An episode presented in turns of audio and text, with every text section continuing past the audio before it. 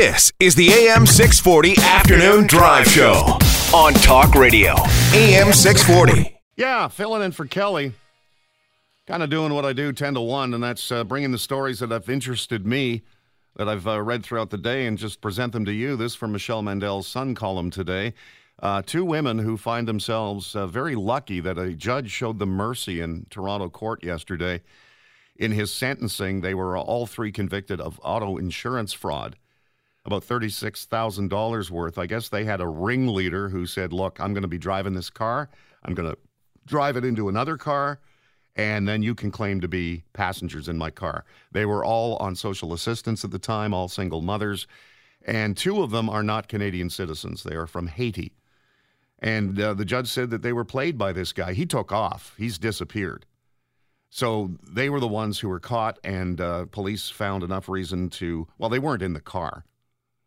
And they were all paid, you know, just uh, anywhere between twelve and a half to ten thousand dollars.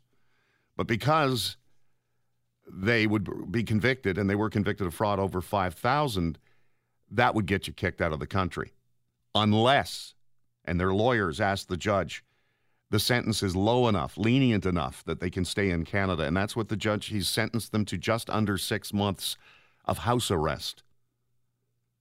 So they will stay in Canada. Would you have been as merciful? Auto insurance fraud is one of the reasons the insurance companies tell us why we pay so bloody much for auto insurance, the highest in Canada. Let's go to Michael in Gravenhurst. Michael, how you doing this afternoon? I'm good. You? All right, you're on the bench. You got the robes. You got the gavel. How do you rule? Send them home. Yeah. These people are already a burden on society now by by uh, draining on the uh, government coffers, and Mhm. now they're going to get away with fraud. Come Mhm. on. Yep. Well, not get away. They got uh, well 150 hours of community service and uh, five months at home. Oh, so they get to go and mow somebody's lawn and uh, paint a few fences. Yeah. So you don't you don't think the backstory of what it would be like to go back to Haiti, which is never rebuilt from the earthquake, and ju- it ju- just doesn't stir any sympathy. No, not at all. Uh, frankly, uh, this country's extended a, a hand of kindness, and uh, these people have taken full advantage, Mhm. and subsequently should pay the pay the consequences. know Single what you're going to have to get sent back to. single mothers, you know, at the time uh, on social assistance, dire economic straits. Operate with some restraint. All right. I, I again, I'll thanks for the call, Michael. If they had decided to walk in and hand a note to a bank teller and rob the bank, gun or not, you know, mo- most of these robberies are not armed robberies. Uh, I don't think the judge would have been as lenient. But auto insurance, again, I think people just they're they're so not enamored with auto insurance system in Ontario, they just consider, oh, okay, that's a victimless crime. Well, I'll tell you, Bill, you're a claims adjuster. I am, Mikey. How are you, my friend? Good pal. There's uh there certainly are victims in auto insurance fraud. It's you and me, right? Absolutely, it is. People do not realize the impact that this has on what we pay. I can tell you, honest to God, we don't kid yourself. Insurance companies have investigators, Mhm. and they will send them to your house to watch you. Yeah. Don't kid yourself. And I can't tell you the amount of reports I've seen come back. Somebody claiming to have a debilitating back injury, and they're moving bags of mulch. Mm-hmm. And I'm like, you've got to be kidding. So then we cut them off. They scream. We get sued. Mhm. We got to pay them anyway. Mm-hmm. So people don't realize what fraud costs on the system and why why we pay what we pay. I see it firsthand. And for the judge to come down on these three schmucks Mm-hmm. and say, look, I'm only going to give you six months less a day, so you don't get kicked out of the country that that you know you've just bit the hand off of. Right. Useless, bloody judge. Useless. I have that, that just irritates me beyond belief. Well, you know what's not mentioned in the story when you're talking about criminal activity is all three of these women probably got sent to physiotherapists, Oh yeah. to the healthcare, you know, and they're all, you know, most of them are great people and do smack up work. I've been to them after legitimate accidents. But they're, Yeah, they're, that underground healthcare crap that still perpetuates. And you know what, Mikey? That's that's part. If people look at their insurance policy, that's what they're going to see. It's under what they call the accident benefit section. Mhm. That covers physio. That covers uh, anything paramedical, so chiropractor. Uh, also covers income replacement. Uh, all a whole bunch of stuff that's in there is Mhm. all covered. So what these women got, the 11, 12, whatever it was, that was probably in addition to what we've already paid out. Right.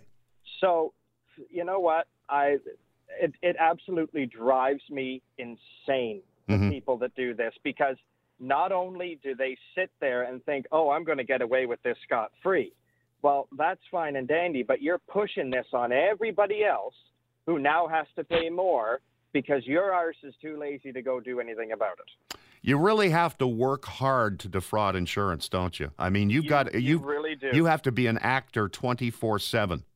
Yeah, because they like the insurance companies, they will watch you. They will always follow up with you, and if there's any sort of suspicion that you might be causing any sort of fraudulent claim on this, you will be immediately cut off unless you can prove that, hi, yes, I'm still actually needing the money you're paying me. The insurance companies will drop the hat and cut you off. And that's not because the insurance companies are being shysters and taking your money Mhm. that's because they're they're trying to protect a not only what's theirs but b also their clients because if all of a sudden said insurance company has to jack up its rates because you've got these shysters who are running around collecting everything Mhm. they're now going to get angry clients going why are my rates going up it's a full circle mikey and this is what people don't realize Well, these numpties didn't realize there was a cop who witnessed the accident and saw these women run to the car. oh well That's You know that's what? what, that's That's- what killed them. you know what that's that's kind of when i wanted. like there's some people i just want to take and knock on the side of the head and see if i get a hollow sound out of them You have a great day. I appreciate it. Bob emails, and you can email me, Stafford at 640toronto.com. Hey, Mike, I guess I'm just cold hearted. It's not bad enough that we support these women living on social assistance. They defraud the insurance companies so we can pay higher premiums, and they can't speak English. Heaven forbid that they be sent back to Haiti, where they would actually have to fend for themselves, and we wouldn't have to support them. Deport them. And that's what the Crown wanted. Well, the Crown wasn't thinking of deportation. The Crown wanted a one year sentence for all three women, two of whom are not Canadian citizens. And the judge was the one who decided okay, I'll give you less than six months house arrest. That way it's not going to capture the attention of the immigration folks. 416 870 6400 star 640 on cellular. Would you have been as merciful as this judge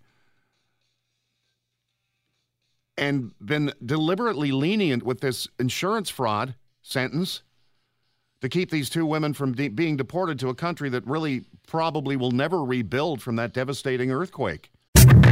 The AM 640 Afternoon Drive Show. Listen live. Weekday afternoons from 4 till 7 on AM 640 or download the app at 640toronto.com.